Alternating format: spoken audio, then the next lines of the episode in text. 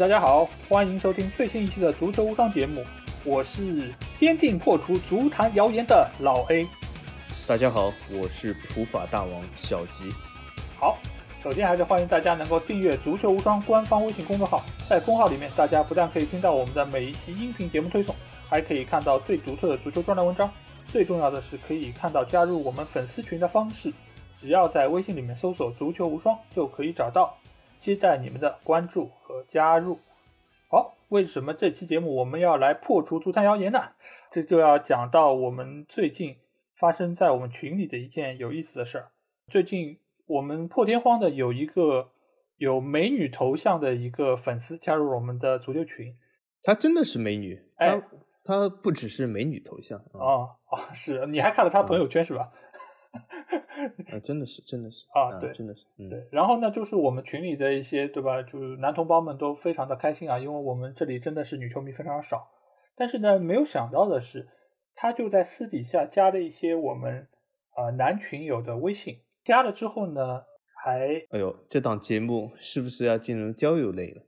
对，大家好像对吧？有一点内心有一点波澜啊。然后没有想到他说的第一句话就是：哎，你们。玩不玩球？说了这句话之后，就有不少的群友就跟我反映了这事儿。因为我也不知道为什么，就是他加了很多其他的群友，但是没有加我跟小吉，是不是在他眼中我们就是那种对吧正义的化身？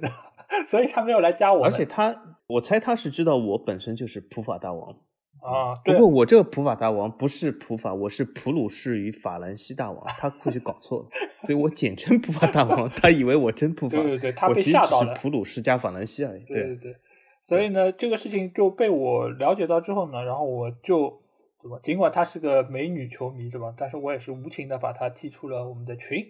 所以我就意识到了一个问题，就是我们有必要做一期节目来给大家讲一讲关于。足球博彩方面的一些内容，以及与此相关的一些谣言。对，而且你一定要讲清楚，不然你把他踢出群的这个做法，有点像孙悟空三打白骨精，就是唐僧不停的劝你，哎呀，你打错了，他是好人，对吧？所以老爷你要把他这件事讲清楚，就揭开他这个白骨精的真面目。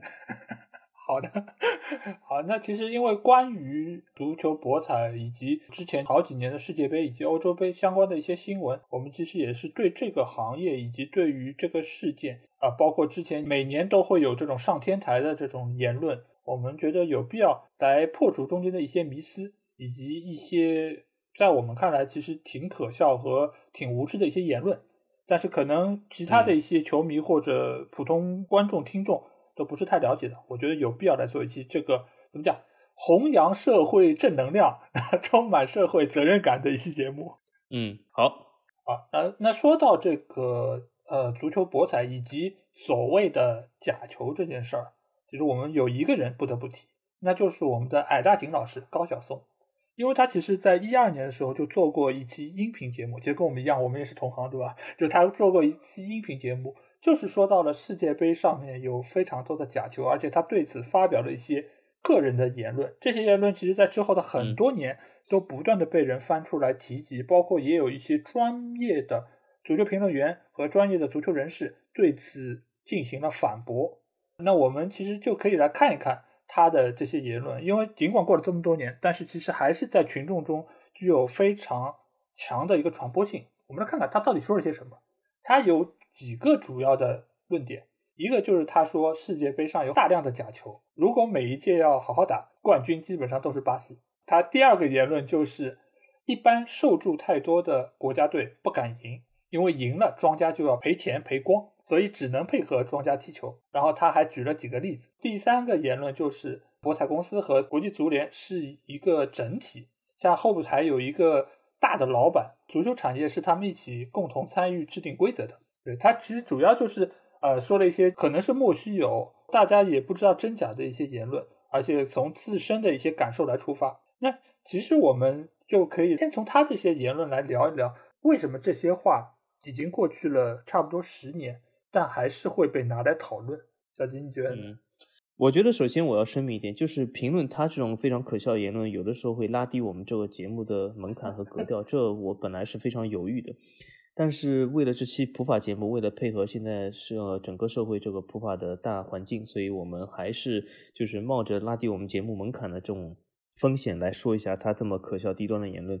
呃，其实呃，他这些言论为什么呃仍然会是一些坊间流传的一些热议话题呢？或者是被某些群体所津津乐道呢？那主要是，其实我就想讲一句，就是这主要是由于一些一些人他对于阴谋论的痴迷。所以，我我在讲这个关于他高晓松本本身这些话的之前，我先想说一下，就是，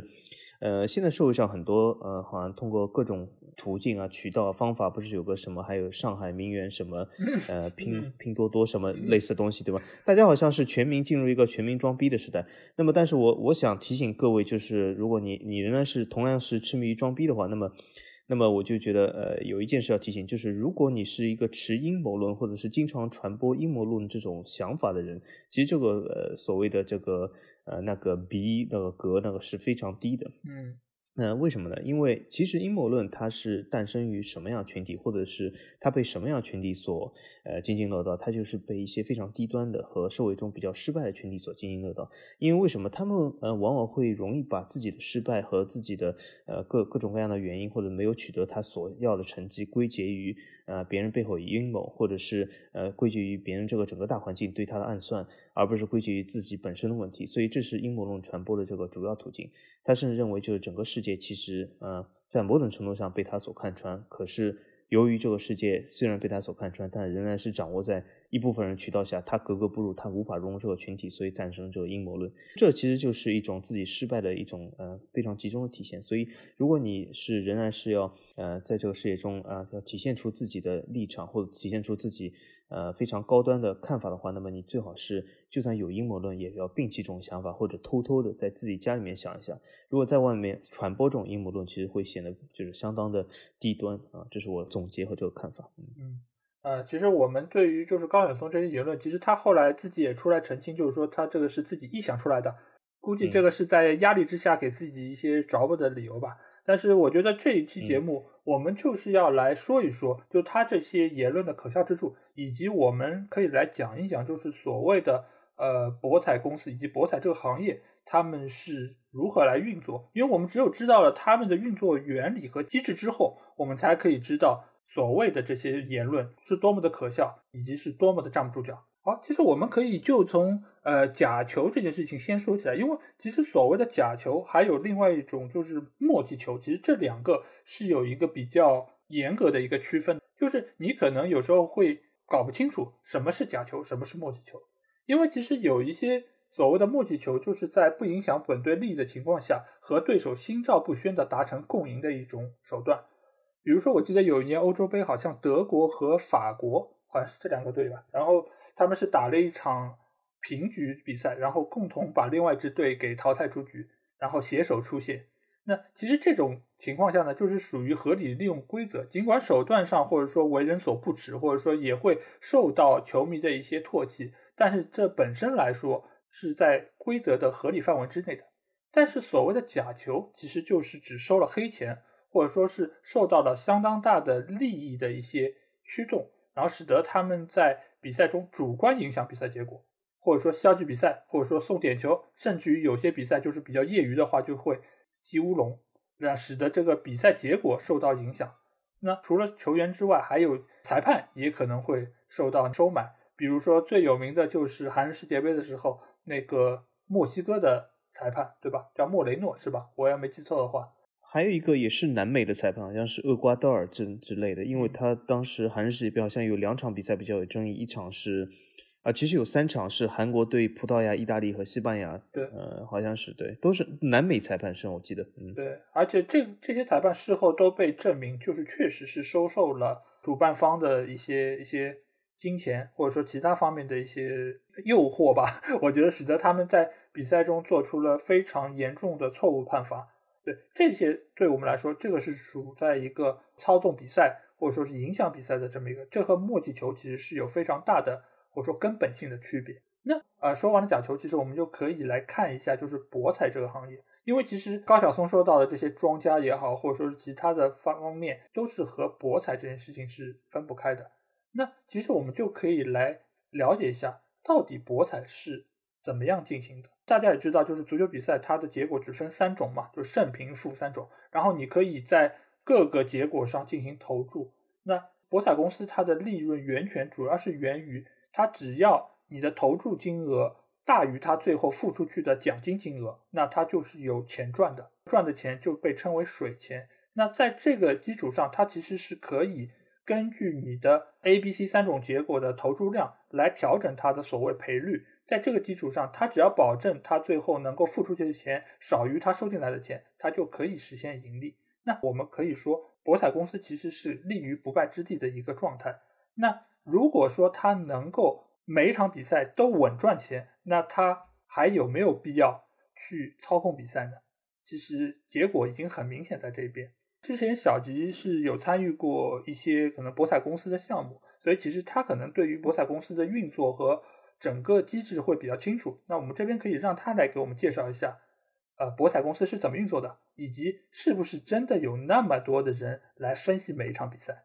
嗯，其实我可以讲一下，博彩公司里面非但是没有那么多人来分析每一场比赛，它甚至大部分世界上大部分的博彩公司其实没有任何一个人来分析这个比赛。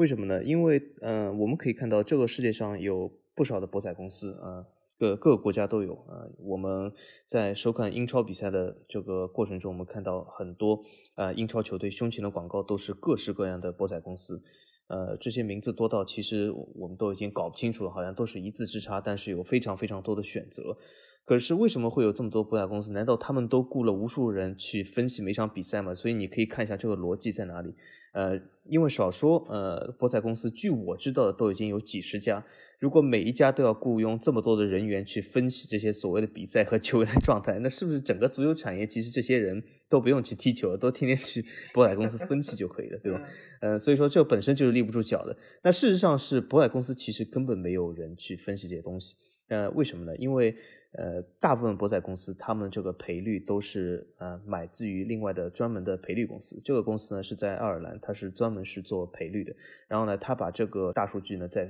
卖给每个博彩公司，然后他们呢根据他其所在国这个投注量再来改变这个赔率。因为这个赔率呢是怎么来呃制定呢？就是我给大家普及一下，就是很多人讲呃。呃，比如说一个比赛之前，哦，某某某球队啊，比如说呃，什么，比如说啊，呃，曼联它是呃赔率最低的啊，它是不是就是最厉害的？其实并不一定，为什么呢？曼联赔率最低，其实只代表投注曼联夺得这个比赛胜利或者锦标的人最多。那因为为什么呢？因为所有的赔率其实不是根据这个球队强弱来定的，而是根据投注量。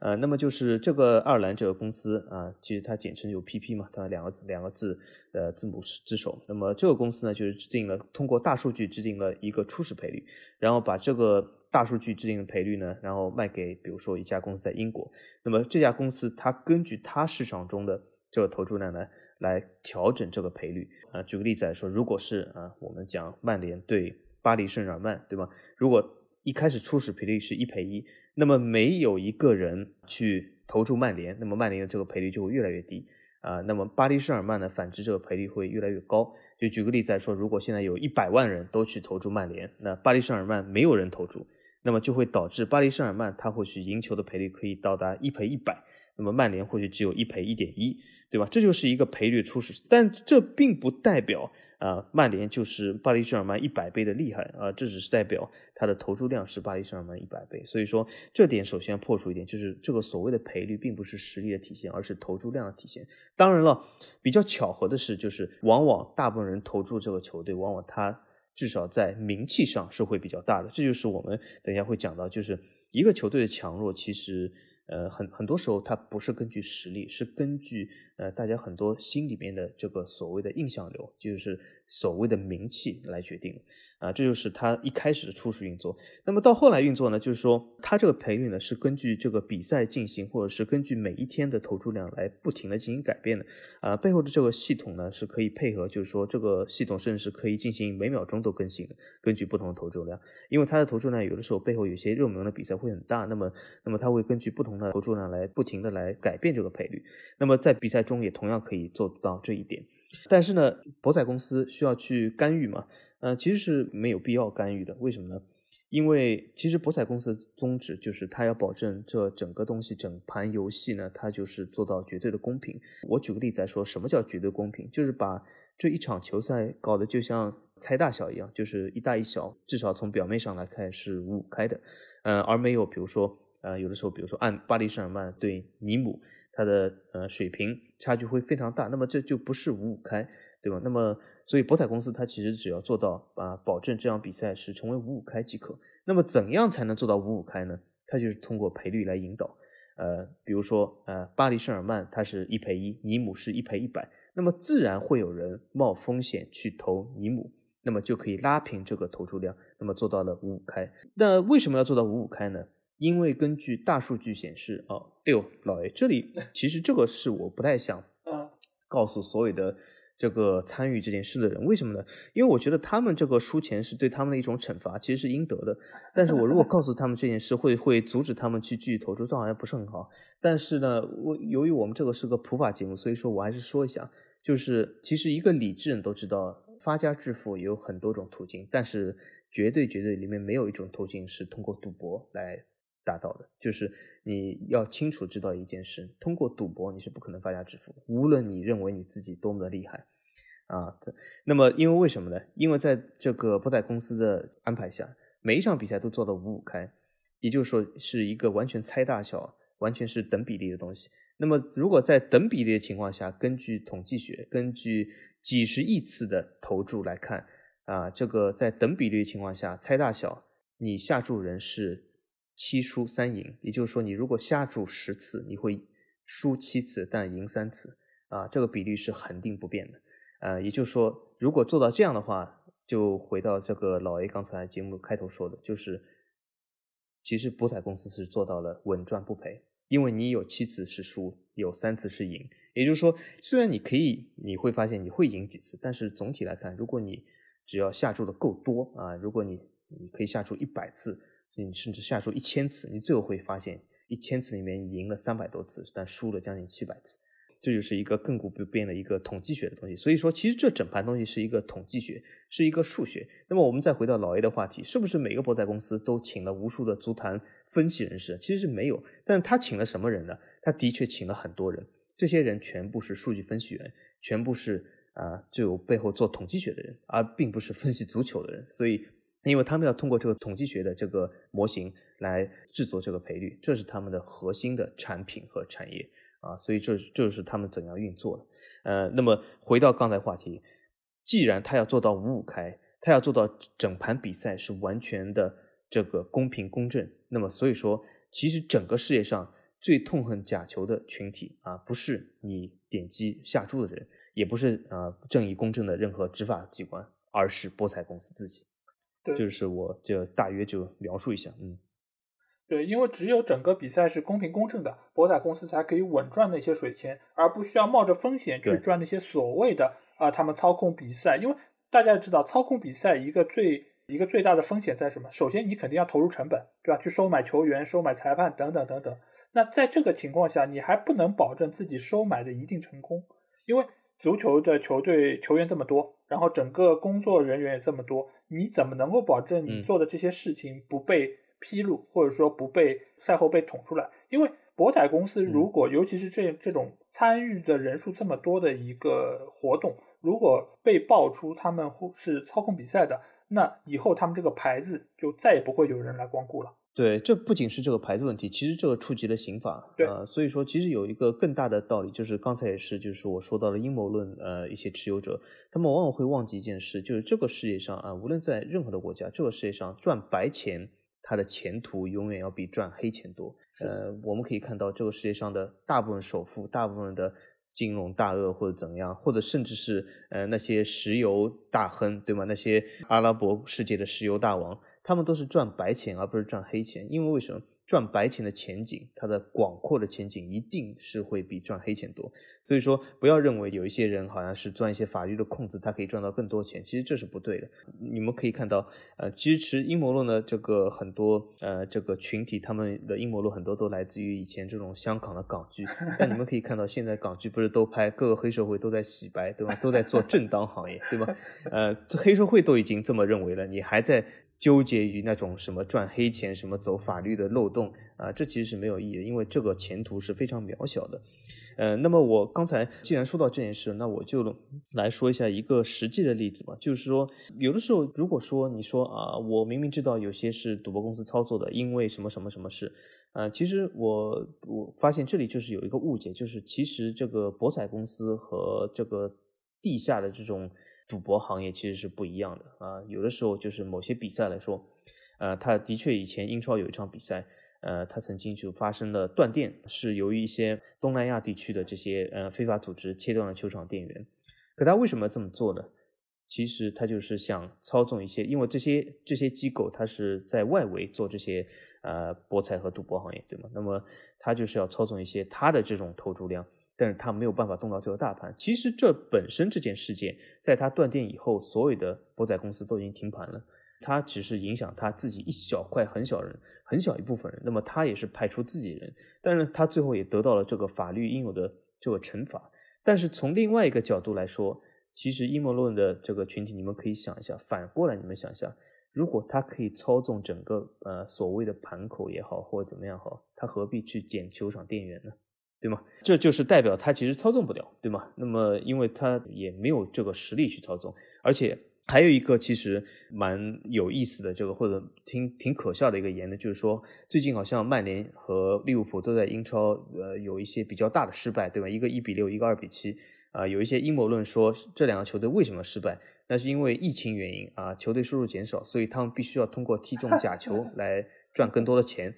他们其实是高估了整个赌博行业的这个资金的流量。呃，为什么呢？就是其实没有他们想象的那么多的资金。这些资金，就算他们或者是踢假球怎么，也难以支撑俱乐部如此大的开销的。啊，这个是高估的。啊，这类人群他们有自己一小片天空，他们认为这就是世界上所有的天空。其实这是不对的啊。嗯，我们可以看一下世界上的大公司，超级大的公司，没有一家啊是从事博彩业的。呃，说明这整盘的这个呃流量还是相对来说较小的，嗯，对，而且我觉得他们可能是把博彩公司的流水和他们的利润有些混淆，因为博彩公司它不断的是有钱进入和有钱出去，它的流水数额其实是非常巨大的。但是其实就像我们说到，如果他们是赚的是水钱，那其实它所能够带来的利润可能就是一个点或者两个点，可甚至于更少。因为它在这个基础上，它需要保证它的整个的那个系统可以正常的运营。而且我们就是说到了，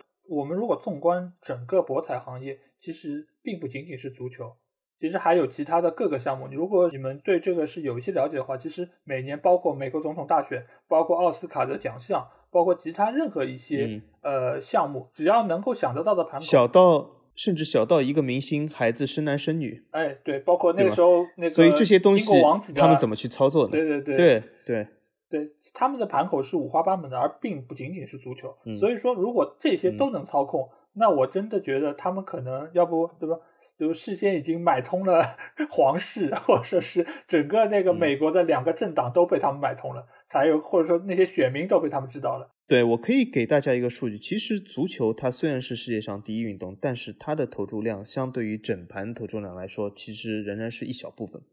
因为这个投注量不但是老 A 刚才说的各个其他文体上的任何事，还包括其他所有的运动。这些运动其实呃很多运动它的投注量并不比足球要小。所以说，如果你说是有一些假球，那几乎是所有的运动都在做这同样一件事，其实是不可能的。啊，我们再来想一下，如果你每一样运动都要请人去操控的话，那我觉得博彩公司它的雇员，他需要雇几百万甚至几千万人在全世界干这件事，呃，它的雇员这个规模将会成为世界巨无霸。可是事实上呢，呃，我们看一下最大的一些博彩公司，比如说呃威廉希尔这样的公司，其实只雇了几千号人，就仅此而已，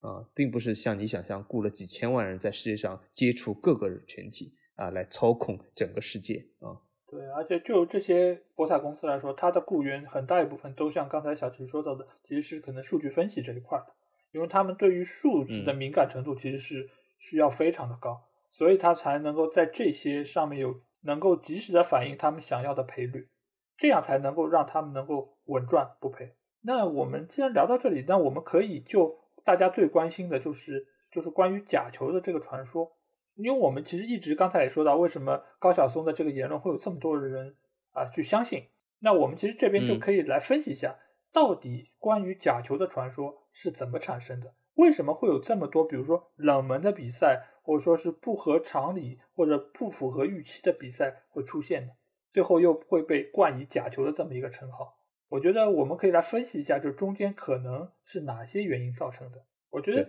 我觉得这边第一个原因就是在于。我们对于一些所谓球队或者球星的名气有一些过于的迷信，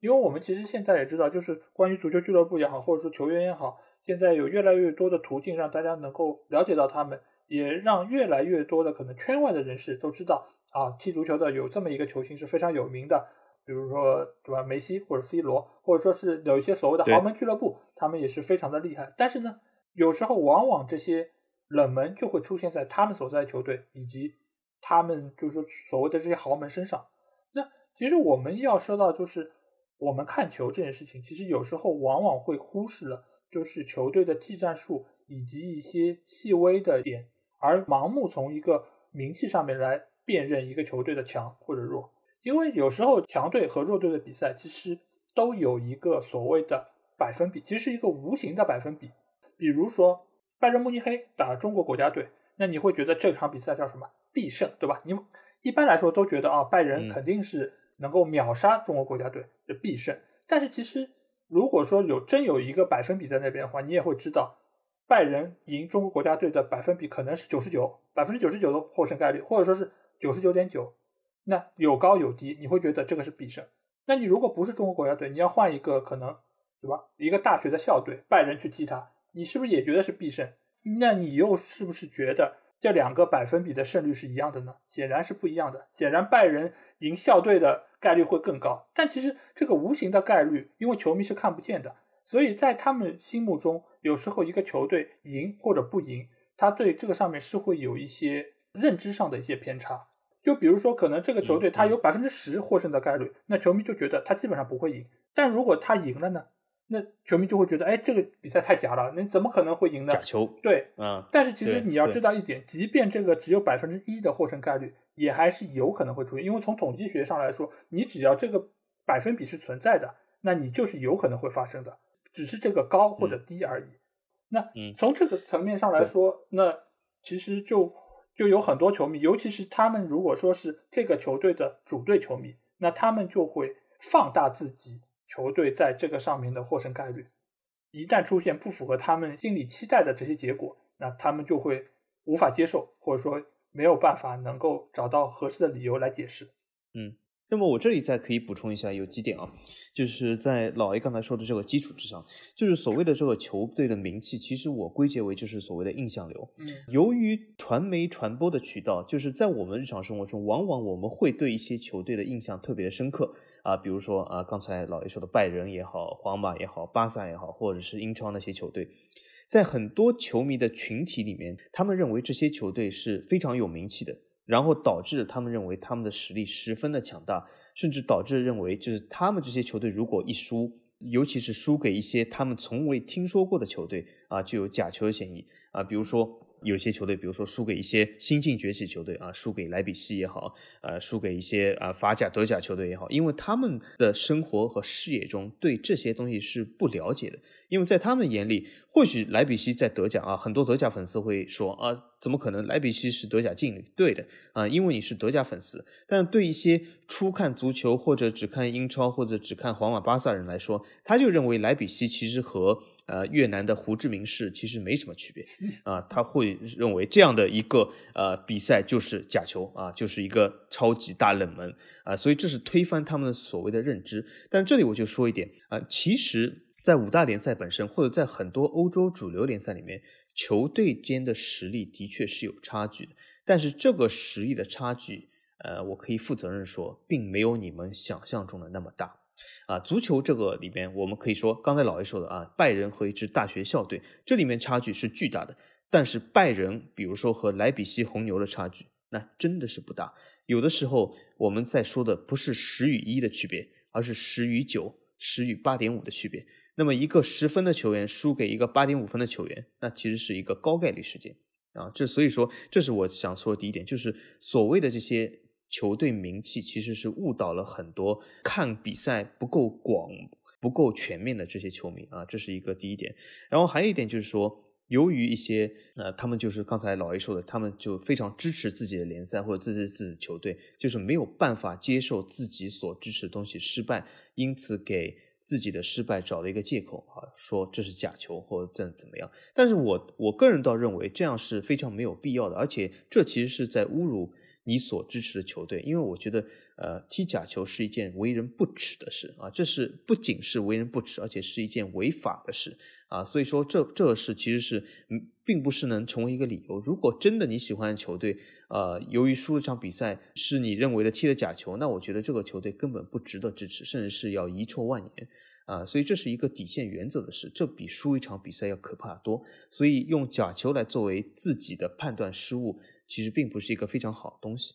啊，那么第三点就是我说到这个判断，就有的人认为就是。啊，他比如说是号称是预言帝，就是在比赛前啊，他可以认为自己预测都对。比赛输了以后呢，啊，预测对的就是说自己啊英明神武；预测错的就是啊这个球队踢了假球，所以我预测错。啊，其实不是的啊，其实不是啊，这我也要说了，就是还是要输也要输得起啊。为什么？足球是一个瞬息万变的。呃，一个呃，各种概率、各种可能都有可能发生的运动，而且是一个充满冷门的一个运动啊。这其实也是足球的一个魅力，因为其他有不少体育运动啊，它在强队和弱队之间的呃这个差距是非常大的。就刚才我说这个数据来说，就有的时候有些体育运动，它的强手和弱弱者之间的差距，或者是十分与一分、两分的差距啊。但在足球里面，主要是在主流联赛里面的这些球队。啊，其实都是十分与啊六七分、七八分的差距，其实是非常微弱的。其实刚才就是小吉说到这点，就是球迷的这些心态也好，或者他们给自己找理由，这个其实在心理学上是一个很正常的一个现象，这个叫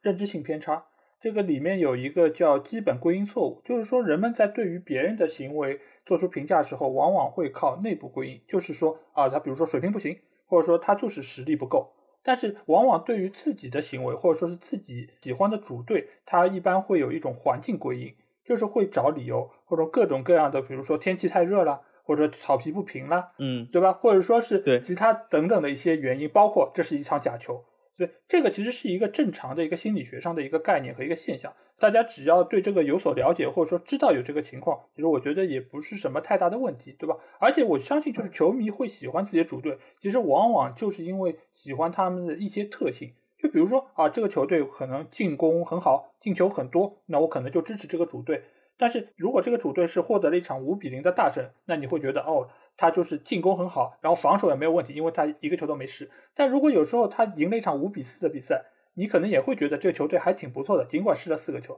但其实对他来说，他的防守已经出了非常非常大的问题。他如果下一次遇到一个可能进攻好的球队，那可能就会迎来一场屠杀。但这个时候往往会被球迷选择性的忽视，他还会觉得哦，比赛赢了嘛，赢了那没问题，我的球队还是这么强，对吧？进攻好，防守尽管可能是注意力不集中，失了四个球。这个其实我觉得都是对于这个心理学上的一个概念的一些原因在其中。假球其实某种程度也是因为呃这个心理学的一个存在，所以说使得很多人把很多的锅都扣到了假球这个上面。那我们其实接下来还可以看一下，就是操控比赛这件事情是不是真的有那么大的可操作？因为我们之前也说到，就是其实博彩公司它的收入也并没有大家想象的这么多，但是你你可以看到现在的。这么多的豪门球队，他的球员的年薪，对吧？像像梅西或者说 C 罗，或者说其他只是就是一线的球星，其实年薪超过一千万的也非常非常多。那有多少的球员会去收可能这么一些黑金，来去踢一场假球，然后冒着自己可能之后东窗事发、断送自己职业生涯的风险？因为他们每年都可以靠踢球赚这么多的钱，你要给到多少资金给到一个球员？当然，你相信你操控比赛可能并不仅仅要买一个球员，你可能需要好几个球员。那这笔金钱是不是一个博彩公司可以承担或者负担的？对对，而且还要指出一点，就是很多球员他们的收入中，其实工资只是占一小部分，嗯，他们的广告代言才是最大大头。但是你们知道，如果牵涉到了这种呃踢假球这种刑事案件，那么他们不但是要坐牢，那么所有的广告合同其实也是结束了，也就是这个球员其实失去了他所有收入的来源，甚至他收入来源的最大头。呃，所以这个是不是值得冒险？那么就我知道啊，阴谋论呃这个群体要说的啊，这踢一场假球或许有几亿、几十亿的收入啊啊，如果真的是这样的话。啊，那么我觉得这个世界上最愚蠢的人，其实倒不是不踢假球球员，而是你看看看我们的比尔盖茨先生，我们的巴菲特先生，我们的这个库克乔布斯，他们每天忙里忙活就赚这些钱，那还不如投资一下这个博彩业，对吗？日进几亿，那那岂不是更好，对吧？是的，呃，因为也有些阴谋论的人会说，那因为博彩公司有非常多，有几十家博彩公司，那他们可以。对吧？众筹对吧？就像现在的那些名媛一样，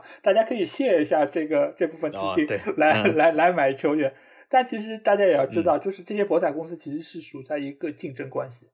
就是他们没有必要说是我们大家一起出这笔钱来来去为一个目的而努力，因为他们要的是你来我这个博彩公司下注，而不是去对面，所以他们没有理由去联合起来分担这部分的成本压力。这个其实也是我们对于这些所谓言论的一些一些解释和对他们的一些不理解吧。那真正就是没有操控比赛这件事了吗？就像你刚才说到，就是球队断电这件事情，其实还是有一些操控比赛的情况会发生。嗯，尤尤其是一些低级别联赛，就是一些地区联赛或者怎样低级别联赛，对，因为这些联赛。呃，它的管理呃，没有就是一些呃五大联赛这么就是严谨或者怎样，它就是呃暴露的漏洞会多一点，而且呢，这些东西就是滋生的给一些呃外围公司的一些就是呃去做一些人为操控的土壤，嗯，对的，而且这些事情比较多的是会由个人产生，就比如说你是一个小球队的球员，你是自己在这个博彩的。网站上投注了之后，你自己操控这个比赛，这个其实赌博公司完全不知道这件事情，对吧？他只是看到了有一笔可能相对比较大数额的投注金额进来之后，然后他自己就 作为球员自己或者联系自己重队的几个球员来做了这么一件事情。那博彩公司对于这件事情，其实他们在呃风险管理方面，他们也会非常注意。突然之间有莫名其妙的大注金额进来，那他们一般就会采取那种呃封盘或者说是。对这个比赛进行取消的这么一个活动，呃，甚至会有报警，嗯，因为。这个系统本身是有呃代码在背后的，如果触发某些条款，就是共同触发的话，这个系统会自己报警，啊，会自动报警，嗯，对，所以这个事儿并不是说操控比赛的行为不存在，只是说这些行为并不是由博彩公司，呃，或者说这么主流的一个存在，对，所以我们还是应该理性的来看待这件事情。那为什么现在？还会有这么多关于就是博彩这个事情的一个传说呢？那这些消息又是谁放出来的？谁会因为这些消息而获益呢？小金觉得？哎呦，其实我 我这些消息是谁放出来的，我不太清楚。啊，或许是从火星上来的，或许是从来没有。呃，进行我们这个福利彩票投注的，我也不知道。啊，这好像是啊，我我其实挺想知道这些人到底是谁，但是我知道这些人的受众是谁。嗯，呃，因为我是这样看的，就是有人放消息，必定是有人喜欢看这个消息。因为我们想象一下，如果一个人放一个消息，比如说我明天放一个消息，说我们足球无双准备发一颗卫星到火星上去。我相信点击人并不是很多，嗯，为什么呢？这就这不是大家所感兴趣的东西。关键的关键还是就是有不少人的受众，他们喜欢看这些啊所谓的揭露背后的阴谋，或者所谓是解读，用阴谋论的角度来解读某些事，他们所看的津津乐道，啊，他们认为这些东西就是世界上正在发生的事。呃，所以我觉得这其实关键还是就是这些受众的群体很多，所以造成了就是有一些消息源或者有一些比较呃有名的人士啊，他们会为一些流量或者是有一些自媒体或者怎样，他们会断章取义有些人的话，就是来制造这些所谓的言论，因为就是来博取这些终端人的这个呃所谓的兴趣点，呃，这是我觉得这样。呃，我对这件事情看法其实可能更多的是来源于那些。呃，博彩公司它有时候会为了发展下线而找了一些私庄，我觉得这个可能性是比较大的，因为现在很多的私人庄家，他其实是为了吸引更多人去他们那投注，然后他会放这些消息，然后让你觉得啊，这所有的都是可操控的。你来我这边投注，或者说我这边可以放点料，或者说我可以给你一些对吧独家的一些信息。那你到我这边来，你可能就会获得更多的一些收益。那在这个情况下，我觉得有一些可能不明真相的一些彩民，可能就会上这艘贼船。然后慢慢慢慢的这些传说，因为他们是需要让更多的受众来相信这些传说，那他们才可以在这个基础上赚更多的钱。所以这个我觉得才是催生这么多关于博彩的传说的一个消息的来源。这其实有点像很多股股市里的散客，他们特别是兴奋和相信一些所谓的小道消息，嗯啊内部消息，然后是去通过这些内部消息去购买股票。呃，但是我认为这样的人好像发财的寥寥无几啊啊，所以说，呃，有的时候真的是要质疑一下这样的东西。哎，但是这个其实就跟中大奖一样啊，就是你只有赚了钱的，他们才会让你知道；很多亏了钱的，或者甚至于倾家荡产的，那可能就已经消失在大家的视野之中了。那对，那其实我觉得，就是因为关于博彩这件事情，其实会在世界杯以及欧洲杯会被大家更多的想起来，或者说联系起来。那你觉得为什么会在这两个大的杯赛的时候会更多的被提及呢？平时其实你想联赛、欧冠一直都有啊。嗯嗯呃，这这我知道，这我知道，真的知道原因。嗯，就是因为呃，刚才老 A 也说了，他们其实整个这一盘呃这个生意其实是它的关键的关键点就是。这些博彩公司，它其实是不需要去操纵，但是博彩公司最希望一件什么事，就是全民都去投注，啊，就是大家都去啊，是个人都去啊，这样它可以赚到更多的这个中间费，那么它可以啊产生这个工资上的盈利，而而并不需要操控这个任何的比赛，啊，那么我们从全民的角度来讲，我们可以看到。呃，在足球世界里面，欧洲杯也好，世界杯也好，它的知名度啊，远远超过于某些联赛。因为为什么？它首先有个很大的噱头，它是每四年一次，好像这每四年一次就是非常有噱头，就是啊，变成了万众期待。呃，我们可以看一下，如果这个国家队比赛不是每四年一次，它会沦落成什么啊？就是现在的欧国联，哈，就是只有世界上只有一个人喜欢。所以说，它的噱头就在于每四年一次。所以说，很多啊。不喜欢足球的，或者是从来不知道足球这件事的人，都非常热衷于参与其中。那么参与其中以后呢，我发现一个现象，啊，好多好多人，他们从来不看足球，然后呢，由于欧洲杯、世界杯，他们去看了足球，然后由于某些渠道的宣传，他们真的是参加了一些啊博彩啊，然后呢，这批人呢，往往是非常会成为。阴谋论的这个持有者和传播者，那为什么呢？因为他们对足球是一无所知的，他们知道世界上几个大国，或者是听高晓松说过，哦，有个球队叫巴西，他特别厉害，他是五冠王啊，有五颗星星，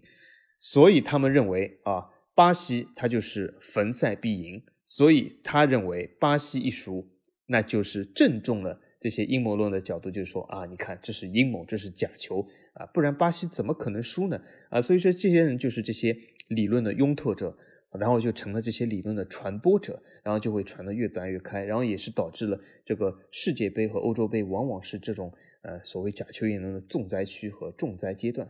对，而且我觉得还有另外一个原因啊，就是因为国家队的比赛存在更多的不确定性，因为大家可能联赛看很多，大家对于球星也比较熟悉，但是其实你要知道，呃，国家队比赛一年也踢不了几场，友谊赛的含金量其实也不是太足。所以到了大的洲际杯赛，尤其是在联赛刚刚结束之后，球员的体能，包括整个球队打法的磨合，都会有非常多的不确定性。在这个基础上，你如果说哦，拥有梅西的球队，或者说拥有 C 罗球队，他就是最强球队吗？其实并不是。而且他们球员和球员之间对于打法之间的一个熟悉以及磨合，其实也都存在非常大的问题。所以有时候拥有巨星的球队，或者说名气比较大的球队，尤其是国家队，未必。会真的比一些可能你听都没听到过的北非球队，或者说是中南美球队要更强，所以这个时候也更容易出现一些冷门的存在。很多球员说真的，我也呃不是说他们对这个比赛或者说是打假球，或者说是故意输，但他们其实有时候对这个比赛确实是战意不是那么的足，并不像对于俱乐部的比赛这么的投入，而且他们已经打了一年的联赛了。整个人的身体都处在一个相当疲劳的阶段，在这个程度上，他肯定想的是什么？能打一轮是一轮，最好能够打下去。但是呢，自己的一个大前提是不要受伤。不要耽误自己来年的比赛。嗯，或者是耽误自己的职业生涯。对，所以这也使得很多国家队的比赛越来越多的出现了冷门，而且因为有这么多非球迷的加入，使得他们对于各种各样的冷门这种谈资以及它的影响力会被无限的放大，远比之前所谓的欧冠或者联赛的一些冷门要更容易被大家关注，所以天台上的人就越来越多，再也站不下了。那嗯，那其实我们。可以最后来说一点，就是因为大家也知道，就是博彩业所有赌球形式其实都是非法的。那其实有一些球迷就会说，那我们国家不也有足球彩票吗？我们国家不也有很多呃这种所谓的就是以彩票形式存在的可以买球的一个方式嘛？那这个有什么区别呢？不都是对于足球来下注吗？那其实我觉得在这档节目的最后，其实我觉得我们需要对这两者来有一个澄清。首先就是所有的赌博都是违法的。但是，足球彩票和赌博的一个最大的区别就是，它是以对足球运动下注来募集公益资金，而并不是以盈利作为最大的一个目的。在这个基础上，有很多彩民其实也会抱怨说：“啊，为什么足彩的赔率那么的不合理？因为他们其实同样是猜中了比赛，他可能要比那些博彩公司的呃收入要少近近一半。但是你要知道一点，就是。”这部分的收入其实就是会被纳入到公益资金之中，因为包括很多社保，包括很多残疾人、老年人、孤儿、特殊群体，它其实都是需要在这部分的资金中，呃，来给予他们补贴。包括还有相当一部分资金会被用于到全民健身以及群众体育、竞技体育这方面发展中。所以我们要知道，如果你是觉得啊，每一场比赛我需要买一点球，或者说来增加你看球的一些兴趣点，那我觉得买足彩。其实是一个非常合适和非常正确的一个一个手段吧，而不要再去选那些所谓的博彩公司，或者说甚至于最恶劣的就是那些四庄，因为他们为了赚钱真的是无所不用其极。我们在这个地方其实还是规劝大家，首先是最好就不要买，大家就是单纯的看球。我觉得。呃，因为我们其实说了这么多，我们非常讨厌假球，然后我们也非常讨厌这种博彩。其实主要的一点就是，足球能给我们带来多少快乐，那假球以及赌球或者说买球就会给我们带来多少伤害。因为这是一个很纯粹的运动，我们其实只要感受和体会它的那种纯粹度，我们为球员在场上的拼搏所呐喊，就是最好的一个支持。在这个程度上，我觉得任何掺杂。就利益的相关的一些行为都是不合适的，因为你一旦比如说你买了哪一个球队会获胜，你就会在这个时候不再关心他们的技战术，你不再关心他们是不是踢得好看，你就会觉得快要赢，你给我赢就行了。这个时候，我觉得你整个看球也会变得不快乐。对对，而且我想说一点，如果你真的是有这么大的这种所谓的博彩的瘾的话，那么我觉得去没有必要去。啊，去选择足球，你可以去选择赌大小，或者是任何其他这种东西，不要就是来就是来破坏足球这项运动，对吧？因为如果你真的有本身有这么大的就是赚钱瘾的话，可以选择其他渠道。呃，足球还是一个本身它足球本身的快乐，我觉得是最重要的。而且就有的人会说，呃，或许说我不去下注，我这个足球比赛就看得昏昏欲睡或者不想看。那我觉得那主要问题是出在你没有一支自己真正喜欢或者所支持的球队或者联赛，这问题其实出在这上面，而而并不是说是呃只只有通过下注你才能看。那么我觉得其实这样的话，那还不如不看。是的，那那然后呢，就是最后我想说一件事，就是呃，很多人或者会讲，比如说呃，我所在的国家或者是其他国家，它是万一它是允许这样的，那是不是呃这就是值得提倡的啊？其实也不是，因为这个东西首先它本身就是十八禁的啊，十八岁以下是不应该的，也是不能去做这些事的。那为什么这样呢？因为所有的国家都意识到这样的行为其实是不对的，是对。啊，你的人生是会造成一些偏差的，这和一些抽烟也好，或者这些也好，是其实是同等的。呃，你要意识到这个东西里面的呃，给你带来的一些坏的因素啊，所以说这是一个自己衡量的东西。呃，所以呢，这里我我也是借我们这个节目，呃，要在这个结束之前，我肯定要说一下，啊，有一点就是我非常是不赞成，呃，有一些公开的，或者是无论在任何国家去公开的去推广。啊，这些东西啊，我觉得是非常不赞成的。呃，我们曾经有个群友好像问我为什么不喜欢英超，那这里面原因其实我没有详细解释。其实里面最大原因就是我不认同英超的价值观。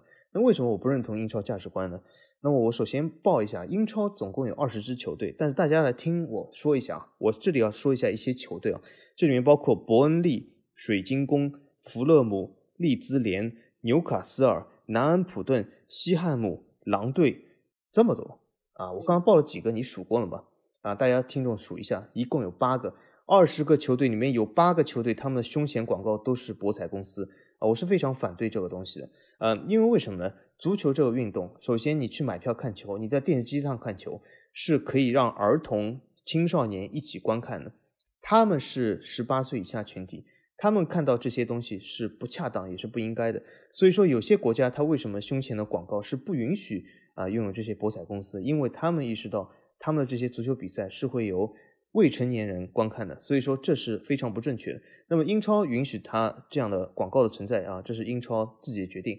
呃，但是我不认同这样的价值观，所以是我不喜欢英超啊，这就是我想说。好，那我们在聊完这期主题之后，我们又来到了呃大家都非常喜欢的观众留言环节。那我们来看一下这个礼拜我们有哪一些留言会被我们读到。那小吉你先来。啊，既然说到英超了，那么我们说个和英超相关的 这个留言嘛。嗯。啊，这个留言来自于我们的听友啊，感谢你的留言。首先，啊，他他叫一八六八七零八 omdv 啊啊，这位听友说啊，英超吹经典逻辑啊，他说利物浦被七比二暴打啊，就是联赛太强；拜仁被霍村零比四，那就是拜仁太弱啊。所以说，永远记住一句话：英超是无法被击败的。我选取这个留言是为，其实我倒不是说这是英超，我觉得这是一个在我们足球粉丝圈内一个典型的这个说法，就说什么呢？就是刚才其实我们这个节目里说的，就是别人赢了或者别人输了啊，那都是别人不行，或者是呃运气好，自己输了啊，那都是由于啊什么什么什么啊。就说比较维护自己啊，这就有有点输不起的样子，嗯，但是呢，嗯，这这里其实也是个非常典型，就是说大冷门被击败，那就是联赛太强啊，所谓英超无弱旅，呃，那么其他球队被击败，那就是基本要崩溃了，对吧？这是非常多的，所以说，呃，这种言论为什么英超比较多呢？这里我我想说一下，背后原因其实是因为。嗯，足球是一个非常普及的运动，所以说各类群体啊，这个素质肯定是参差不齐的。那么为什么会在英超上体现比较多一点？因为英超的粉丝是最多的。那么。粉丝既然他最多，那么它里面的各色群体肯定也是最多的。作为其他联赛球迷，包括啊我自己，还有就是坐在收音机前的你，所以就这里我们有的时候可以原谅一些英超球迷。为什么？因为他的球迷人数庞大，所以总有一些呃素质参差不齐的。所以你们要学会原谅，这也是我们继续支持德甲发展的主要原因，就是我们要学会认识美好，但我们要学会原谅啊。就是我就想说到这里，嗯啊好。呃，我这边有想读的一条留言是来自呃叫狂野怒的一个朋友，他说是俱乐部裁员引援都是为了俱乐部能生存下去，啊，有什么不对的？不违法就行了。足球节目就好好谈足球啊，这个其实就是针对我们上一次说到了那个呃小吉的一个看法嘛，就是呃你既然就是说裁员了，那你就不应该去买人，那是不是以后就都不能买人呢？其实也不是，就是其实只要把。扣员工的钱，或者说裁员的，或者说是降薪的那部分给还回去，你其实还是可以的。那其实你说有什么不对？确实没有违法，对吧？但是我我们想说的是，违不违法，其实已经是一个俱乐部，或者说不只是俱乐部，整个人的底线。其实就像我们这期节目说到的，你博彩以及你各方面赌博，那这个其实就是一个呃违法的事情。那我们这个是不能做。但是你作为一个俱乐部，你作为一个很注重自身形象的俱乐部。那你仅仅是不违法就够了吗？其实并不是的。如果你是希望在整个球迷群体或者整个世界都能够有一个响当当的所谓豪门的牌子，那你就是应该注意一下哪些事情是可以做，哪些事情是不能做，或者说你可以衡量一下你做这些事情会给你带来多大的负面效果，在这个基础上，你是不是会遭受更大隐形上的损失？那其实我觉得这个是每一个俱乐部都应该衡量的。那至于足球节目是不是好好谈足球呢？那当然是。但是我想说的是，俱乐部也是足球非常重要的一部分。我们来谈这个俱乐部的生存和他们的做法，就是在好好谈足球。对对，而且我要加一个，就是俱乐部的价值观也是足球的一部分。嗯，如果讲它的底线只是不违法的话，那么我我我我举个例子来说，呃，为什么有些俱乐部，我们就以英超来讲，他经常会去一些社区里面互动，呃，会去让球员去看望一些小朋友社或者是医院中的病人。那这样做，如果他们不去医院看望这些病人，难道就违法了吗？也并不违法，可是他们为什么要这样做呢？他们就是在传递一种价值观啊，传递一种这种俱乐部是社区中的呃一个重要的组成力量。那么这些价值观其实和某些俱乐部的做法是不对的啊，因为他们在裁员在这个降薪的同时，还去花一些钱去干一些呃和这些裁员降薪所违背的事。所以说，这是我所传递的这种，而然后这些